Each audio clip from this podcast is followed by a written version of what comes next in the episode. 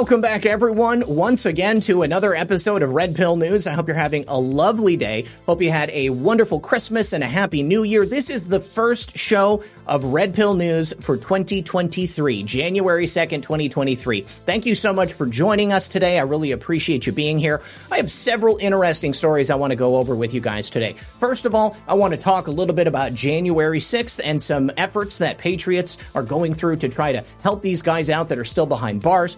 We're also, of course, going to be discussing the uh, updates in the ongoing Kari Lake election case that is now currently maybe going to be before the state Supreme Court. And then we're also going to discuss the arrest of a suspect in the uh, Idaho quadruple murders that took place in November, November 13th of 2022. An arrest has been made, and I've got a lot of information for you about the alleged killer. And then finally, we're going to be discussing the likelihood of Kevin McCarthy becoming Speaker of the House because that vote is tomorrow.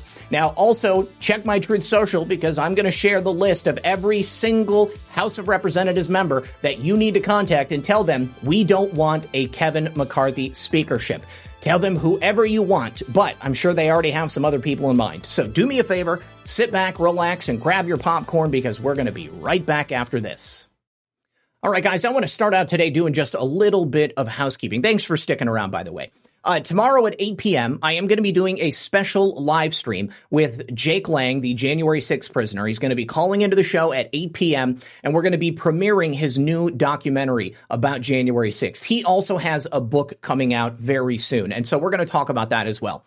But I also wanted to let you know about my friend Tim Rivers and his book, the American Gulag Chronicles, Letters from Prison. Tim was on the show uh, maybe about a month ago, and we talked about the release of this book. Well, the book is now available, and you can get a copy yourself by going to j6patriotnews.com. They are $45 a piece, and the proceeds go to assist the January 6 prisoners in their legal fight against the tyrannical DOJ under Merrick Garland. This is uh, a worthwhile effort right here. Tim Rivers is a great guy. He's a quality individual, real American patriot, uh, and he is putting his money where his mouth is and, and helping these guys uh, to get the representation that they deserve. So I just wanted to put this on your radar. Make sure you're aware that tomorrow night, 8 p.m. Eastern, we will be live here on this channel with my good friend Jake Lang. I'll see you then.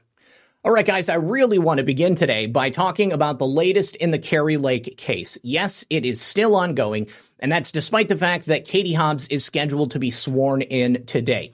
Now, on New Year's Eve, Kari Lake filed a new filing in her case. Of course, she had already filed the appeal after this case was dismissed despite explosive evidence on Christmas Eve. Now, what she's done is asked for it to be transferred from the Arizona Supreme Court to the state Supreme Court directly. Now, with Katie Hobbs taking office today, I don't know how receptive the court is going to be to this.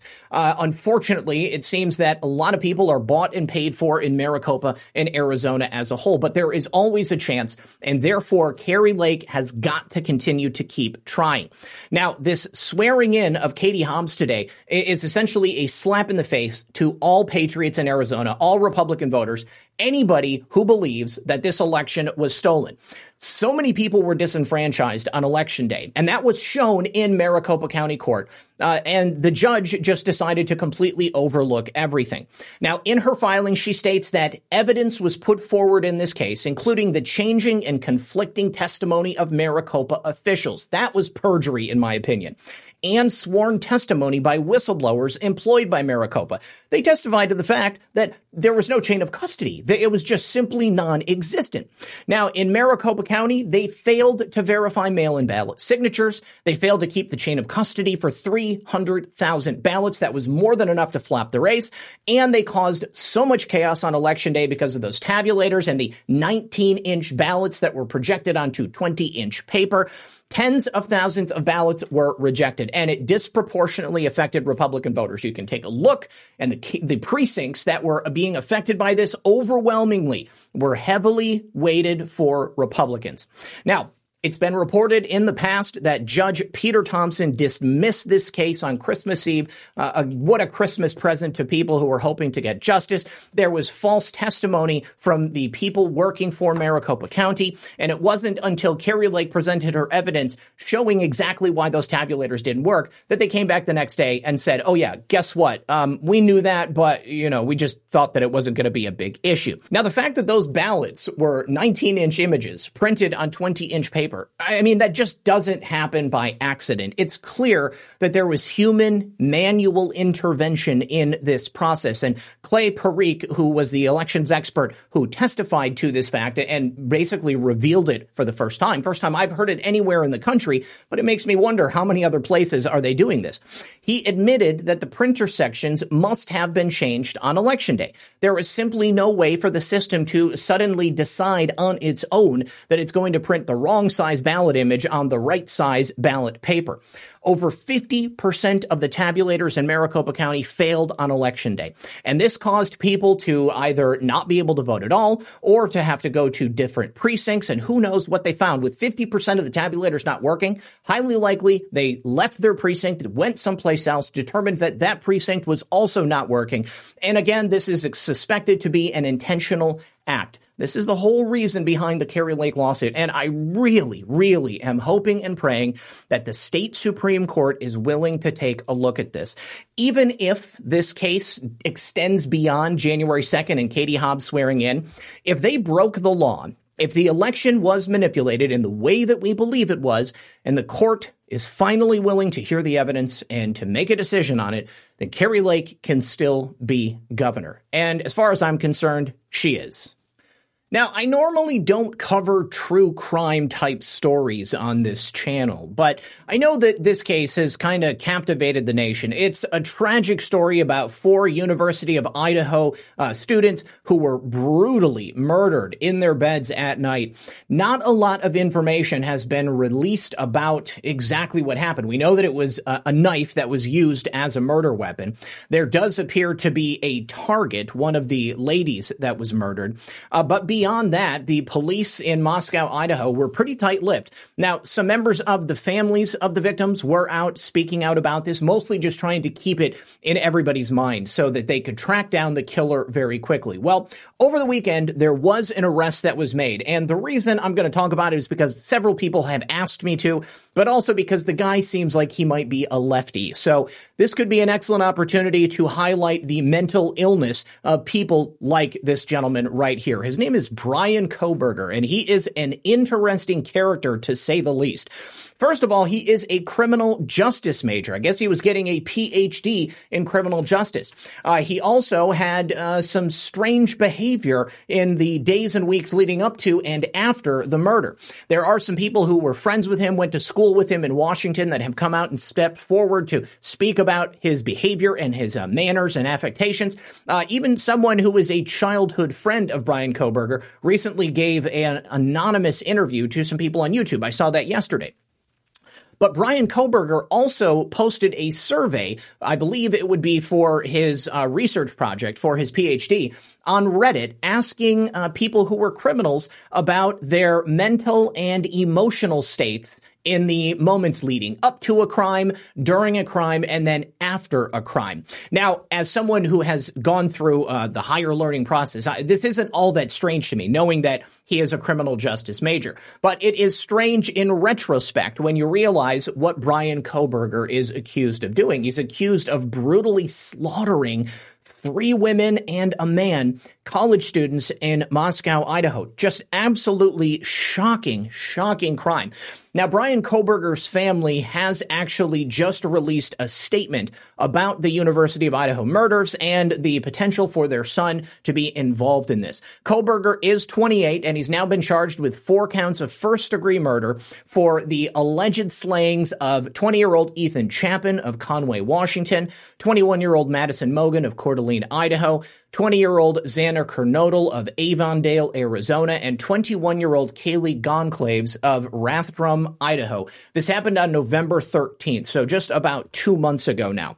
Now, Bryan Kohberger's family I- am sure that they would understand that there's no way that the police would have come and raided their homes uh, and uh, taken possession of his car and, and and you know searched everything and arrested their son if it wasn't quite uh, a, a, quite pretty much a lock that this guy had actually done. There is some evidence. I'm going to go through that at the end, but uh, my heart goes out to them. I mean, this is not an easy situation. I mean, nobody wants to be confronted with the idea that their son is a multiple murderer. Uh, this is just a, a, brutal and heinous crime, and you can see. I mean, these these kids are beautiful. You know, they had their whole lives ahead of them, uh, and uh, it, it's just shocking in so many ways. So they said first and foremost foremost, we care deeply for the four families who have lost their precious children.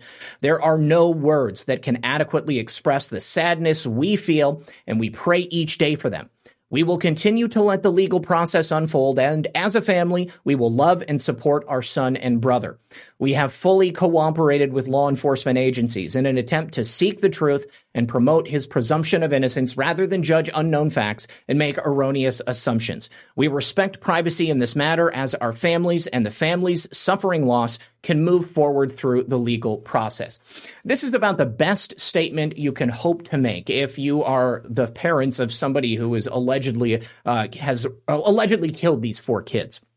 Bryan Kohberger, despite the uh, alleged evidence against him, should be innocent until proven guilty. And this is something that I feel people forget all the time. Okay, we are always talking about constitutional rights. Where your innocence until proven guilty is one of those rights.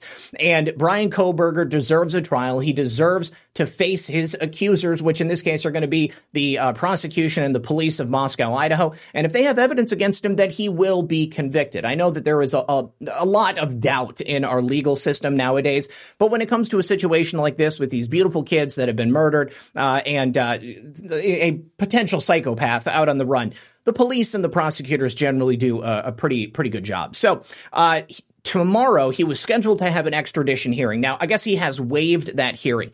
Uh, and uh, when speaking to some of the classmates that knew him at his uh, graduate program, excuse me, his PhD program in Washington, uh, he was described as an oddball who was bullied, and as a result, he ended up bullying other people. I see that a lot. Uh, unfortunately, people who were abused by others end up too often growing up and committing the same acts against other people. It's like you've been made to feel less than. And the only way that you're going to be able to feel like you are worth something is if you attack people who you perceive to be littler than you. And that's definitely a problem, something that, uh, that we need to deal with here in America and across the globe. I think it's kind of universal. It's part of the human condition. Uh, but being able to rise above that, again, that's a sign of, uh, of emotional and mental maturity. You've got to be able to be a productive and contributing member of society. And unfortunately, Bryan Kohberger just couldn't do that. Now, uh, according to a, uh, a, Washington State University classmate, uh, Bryan Kohberger apparently changed his demeanor around the time of the murders. Apparently, after the murders happened, he became more chatty. It was almost like he was on a high. Uh, and that is something that uh, I, I, believe has been uh, studied and discovered in these these types of killings. Uh, you know, the the serial killer or the multiple murderer mindset, they have this overwhelming urge to commit this act, this heinous, heinous act. And then once they commit it, it's like a weight is lifted off their shoulders. And, uh, you know, they're probably swimming in endorphins at that point. Uh, so what was the evidence that led to Kohberger's arrest? Well, I'm sure you all have heard about that infamous white Hyundai Elantra that was definitely Bryan Kohberger's car. Uh, we have not found a murder weapon yet, and that is not surprising. I mean, a, a bloody knife, who's going to hang on to that unless, you know, you're a real psychopath and you're going to keep a trophy or something. Uh, but the police executed search warrants at his residence in Pullman, Washington, and his parents' residence in, in Pennsylvania. Apparently, he was at his parents' residence, I guess, for the holidays. Now, this is the real kicker. This is the one that is going to be difficult for him to get past. His DNA was found at the crime scene. Now, depending on how that DNA was found at the crime scene, it could be something that could be a plausibly deniable reason.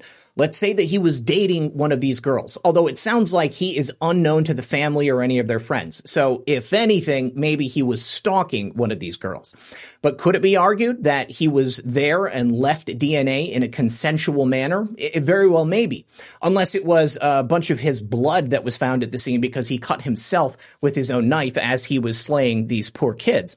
Uh, also, again, he, he's waiving that extradition hearing tomorrow. Uh, this is the thing about Bryan Kohberger. Apparently, he is a hardcore vegan and he has OCD type tendencies when it comes to eating. Now, the childhood friend of Bryan Kohberger uh, said that at a certain point, he lost a ton of weight. He used to be over 300 pounds. I don't know how tall this guy is, but I'm 5'11, okay? So, or 5'10 but I'm 5'10, 5'11, something like that. And, uh, and I weigh about 180 pounds. If I had 120 extra pounds on me, that would be way, way, way too much weight. Uh, and, uh, and the other thing is that at a certain point, Bryan Kohberger was addicted to heroin.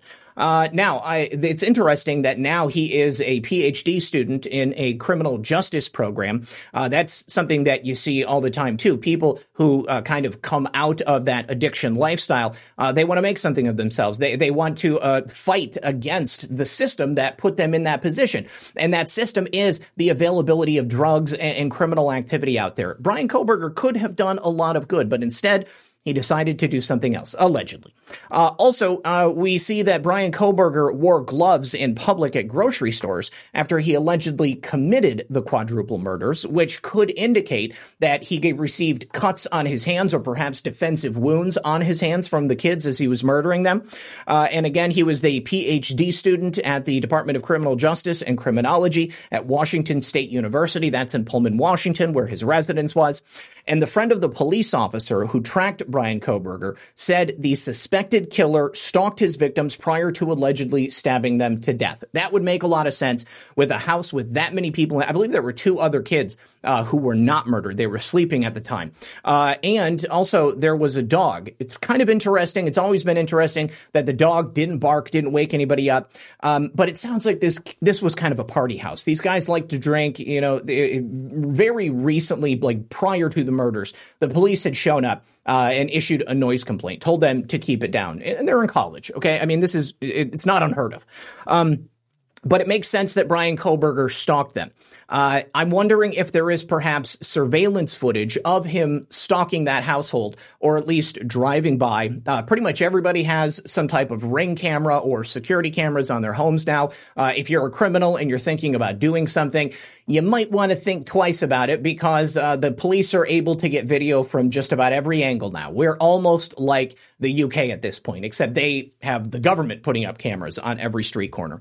But either way, uh, I, my heart goes out to Bryan Kohberger's family, to the families of these kids who were murdered. And I just hope that Bryan Kohberger does the right thing, just pleads guilty, admits to what he did, uh, and then can give the families some measure of closure. Because uh, I know that there really there's there's no closure that's going to uh, you know help these families out in any way. I mean, they can't bring their kids back, they can't bring their siblings back if these kids had siblings, uh, and certainly the community is going to be devastated now. I mean, this is the kind of community, I guess, where people felt safe before, and now they just don't feel safe. And it goes to show you you're never really safe anywhere. Make sure that you protect yourself and protect your family. All right, and finally, Kevin McCarthy does not look like he's going to be able to become Speaker of the House. I see people out there making arguments that if Kevin is not elected Speaker of the House, we're going to have Speaker Pelosi again, or we're going to have uh, Speaker Liz Cheney again. But what everyone fails to realize is that in order to become Speaker of the House, you have to have a certain amount of votes. If you don't have that many votes, then they're going to nominate somebody else to be Speaker of the House. Now, Liz Cheney or Nancy Pelosi are not going to be able to get enough votes to become Speaker of the House. Could the Democrats and the Republicans, the deep state elements within each party, uh, align to make this happen? Uh, theoretically, yes, they could. But I think that if they did, it would be political suicide because of course the Democrats can't vote for the Republican candidate and the Republicans damn well better not vote for the Democrat candidate. And if they choose to do that, then the people who elected them or the people who they represent, if they weren't actually elected in a legal fashion, are going to be spitting mad. Now, right now, I, I, heard earlier today that it's actually nine votes uh, that are not going to be cast for Kevin McCarthy. Uh, but this article references at least eight conservatives. They're claiming that in order to get the country back in shape, we need a radical departure of the status quo. Now, electing Speaker Trump would be a radical departure from the status quo. That certainly could be the case. But tomorrow is the vote. And I've spoken about this a number of times on the podcast before. There is historical precedence for someone not having enough votes to be Speaker of the House and for the vote to be held again and again and again until they find somebody that they can agree on. Now, there are candidates that are scheduled to be put up once Kevin McCarthy is unable to secure enough votes. Uh, Kevin McCarthy is the choice of former Speaker of the House Paul Ryan. That should tell you everything you need to know. I understand that President Trump said that we should be electing Kevin as Speaker, uh, but this is something that I disagree with him on. Uh, and uh, yes, I'm not a politician, but uh, I trust the people in the House who are going to be putting up somebody else if it was Speaker Trump, then there's no way that he would talk about it before it happened. So uh, this is all conjecture. This is all speculation, and we just have to see how it plays out. But I guarantee you, if it's not Kevin McCarthy, it's not going to be Nancy Pelosi. It's not going to be Liz Cheney. Now, Kevin McCarthy has a questionable history, and this is one of the reasons why we can't allow him to be elected Speaker of the House. Representative Matt Gaetz agrees with me. He does not believe that Kevin McCarthy is the right man for the job. We have had a number of Republicans come and speak out against him. I know that some have spoken out in his uh, stead, but unfortunately, I think that maybe they are just playing a zero sum game here. What Kevin needs is 218 votes if he wants to be Speaker. The House has 222 Republicans in it. If you minus eight or nine, there is no way that Kevin can get enough votes. It doesn't matter how many times they go back if those eight or nine people make the decision from the get go that they're not going to vote for Kevin McCarthy, then they're just going to have to put somebody else forward and the House is going to have to vote. Now, with Kevin McCarthy being the only person who's really been talked about recently or publicly, we don't have any idea who that is. Uh, Bob Good has been giving interviews. He, he spoke with uh, uh, Ivan Raiklin. He spoke with somebody else over the weekend. I shared that video on Truth Social from Misty. Thank you very much for uh, clipping that. But he hasn't said who he would be putting up instead of Kevin McCarthy. And I think that's a very smart idea. It also indicates that there's a possibility it could be a Speaker Trump nomination. But if we want to restore the House of Representatives, it cannot be somebody like Kevin McCarthy doing it. Now, if you haven't had an opportunity to join Ivan Raiklin's Substack, I highly suggest you do. It's totally free to read. Uh, and he has put together a 13 part series. It's like a counterintelligence investigation of Kevin McCarthy. And of course, the, uh, the, uh, the findings at the end are that Kevin McCarthy is unfit to serve as Speaker of the House. He was supposed to be nominated as Speaker uh, sometime in the mid 2000s but as a result of an affair, uh, he didn't put his name forward. Now, in this 13 part series, he talks about Kevin's allegiance to the United States, foreign influence of Kevin, foreign preference that Kevin might have, his sexual behavior and his personal conduct, also financial considerations, who has bought and paid for Kevin McCarthy. Kevin McCarthy's alcohol consumption. Do we really need another teetotaler like Nancy Pelosi? Uh, his drug involvement and substance misuse. Now, I know plenty of people dabble in drugs throughout their life, but is Kevin McCarthy the very definition of what Madison Cawthorn was talking about? He did come down pretty heavily on Madison when he made that statement about orgies and cocaine in Washington, D.C. Uh, part nine has to do with Kevin's possible psychological conditions. Part 10 is his criminal conduct. Part 11 is his handling of protected information. Part 12 is outside activities that might preclude him from being able to be Speaker of the House. And then, of course, part 13 includes the use of information technology. Now, Ivan has color coded them so you know which ones are the highest risk. Uh, Kevin McCarthy, from my estimation, is open to influence from foreign intelligence agencies. Kevin McCarthy could be controlled by people in Washington, D.C. as well, based upon his history and the skeletons he's got in his closet. Uh, who do you want to be Speaker of the House if it's not President Trump? Uh, what other representative in the House of Representatives do you think would do a good job? Uh, personally, I would totally be down with a Matt Gaetz. Uh, I would totally be down with a uh, Jim Jordan. Uh, I'd be down with a Bob Good, even. There are a ton of people that I think are solid choices that we could pick from. Uh, maybe Lee Zeldin. I don't know. You tell me in the description below. But at the end of the day, I think we have one answer that we can agree on, and that is no Kevin McCarthy. Thank you very much. All right, my friends, that is all I've got for you today. I'm going to say it one more time. I hope you had a Merry Christmas and a very Happy New Year. I know 2022 was especially difficult for many of us. Here's to hoping that 2023 can be somewhat better. And the only way it's going to happen is if each and every one of us puts in the effort to try to make it that way, because it's certainly not going to happen organically. Take a look at the last several years. All right. Thank you once again. As always, this has been Red Pill 78. My name is Zak Paine, the corruption detector, and this was another edition of Red Pill News. Good luck, everyone, and God bless.